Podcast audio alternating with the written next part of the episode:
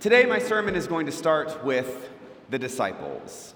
The disciples are those good people who met Jesus along the way and who found in Jesus something special. They followed after Jesus in order to learn from him, to discover about him and God, and understand the truth that he brought down on earth. And all along the way, the disciples did their best. But what we see in the Gospels over and over and over again is that the disciples never quite got it right. The disciples always seem to fall a little short of what Jesus hoped for them. And we see something similar in today's gospel lesson. And in today's gospel lesson, we have that wonderful story of the transfiguration where Peter, James, and John go up the mountain with Jesus. And while they are there, Jesus is transfigured in front of them. Jesus physically changes in front of them. They are able to witness the glory of God, this incredible, profound, completely mysterious glory up on the top of that mountain. And just when you think perhaps they might get it, Peter says, Yes, let's build something here and let's stay up here on the mountain forever.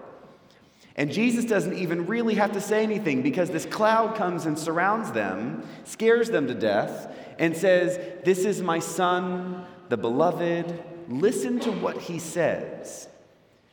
And Jesus says, We cannot stay here. We cannot stay up here on the mountain. We cannot just build nice things away from everyone else. We have to actually go back down and do this work. I think for us, it's very important, us, the church, that we remember that, yes, physically we might need a building. I mean, it's cold outside, so we need to be inside to have a little nice moment together, but we cannot stay in these pretty buildings that we build.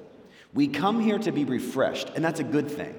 Jesus did take Peter, James, and John up the mountain in order to be refreshed, to witness God, to be filled up, and to be inspired. But then they didn't stay there. They went back down the mountain. Because Jesus' real point is not to build buildings, Jesus wants to build disciples. And that doesn't happen until we go down the mountain. Excuse me. you know, Christianity, what we follow, what we believe, what we learn, can seem very complex. Because throughout time, we've had people who have been very smart and very intentional, and they have written a whole bunch of stuff about theology that seems to make what appears simple very complex. But you've probably heard me say before that theology exists because if we actually just took Jesus at face value, we'd have to do it. And most of us, don't necessarily really want to do all of that. And so we try to make it complex, and then we're able to hide behind the complexity. But Christianity is really quite simple. Christianity is about just loving each other. Now, as modern people, we like to think that we can understand everything, that we have this right to understand everything. And yet, even when we try to do right, even when we try to love, we fall short. And it's frustrating because we want to be good at what we do. And today, I've been thinking about the fact that not only do we try and fail, then we get frustrated about that failure. We are fundamentally impatient people. If we want to do something right, we want to do it right, and we want to do it right now.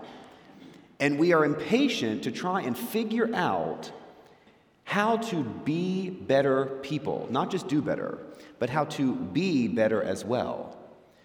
And so I take the transfiguration story and I want to put it right up next to the story from Exodus that we heard just before. This story from Exodus, where Moses comes down off the mountain and he is so shiny that he has to cover his face or else it would be a little too disconcerting for everyone else who sees his shiny face. And it's a wonderful story about how God has filled Moses up, and Moses goes down and is able to reflect God's light to the people. Except that story is just a few verses after the story of Moses coming down the mountain the first time. You see, Moses had already been up on the mountain. He'd already received this truth from God, but he just took too long. And while Moses was up on the mountain, the people at the foot of the mountain got impatient. And they started talking amongst themselves and plotting amongst themselves. And they did something they thought was good that ended up becoming the golden calf. Not so good. And when Moses came down off the mountain to meet the impatience of the people, God anger was kindled in his heart. And yet, even after the golden calf, which for us is probably the epitome of being misguided, even after that moment, Moses goes back up and visits God again. And God sticks with the people again. Another chance to discover the truth. See, God wants us to know the truth. God wants us to rediscover the truth over and over again. We will never fail too many times. We will never fall short too many times for God to let us go. Today, as we end the season of Epiphany, we'll be shifting into a new season of Lent. And it's an opportunity for us to pause again and to listen again to what God would want us to be. None of us have done it exactly the way we wish. None of us have been as godly as we hoped to be. And Lent gives us a chance to both reflect and listen. Except Lent is one of those times when we're supposed to reflect and listen, which means we have to be patient. We are not patient. And so this morning, I want to invite you to reflect and listen during Lent. And I want to make sure that you hear me say, we are not too busy and important to do that. None of us here is too busy to actually take a few weeks to listen, to be quiet, and to be patient so that God can speak to us fresh God can speak to us again. God can take us and change us and make us into something that will actually begin to serve the world in new ways. You know, when I consider the future of the church, I think it's important for us to take these moments because fundamentally, the church is about relationships. Fundamentally, we gather together not because we have to be together in order to receive and understand and witness God's truth, but because it's so much better when we walk this way together. We need one another, and our world is more lonely than it has ever been before. How many times do we see people express their loneliness? Countless times People have come to me to say that they feel disconnected from their family, that they feel disconnected from their friends. They don't really have those good, loving friendships that they wish they did. And even though we all have so many friends all over the place digitally, how many of us have those people in our lives that we know we can rely on? My hope is that those of us sitting in this room may actually have those people. Because this is the family we choose. This group of people here are the people that we want to travel with. But how many people out there feel lonely and disconnected and need the hope and the grounding of the relationships that hopefully most of us actually have as part of this church family?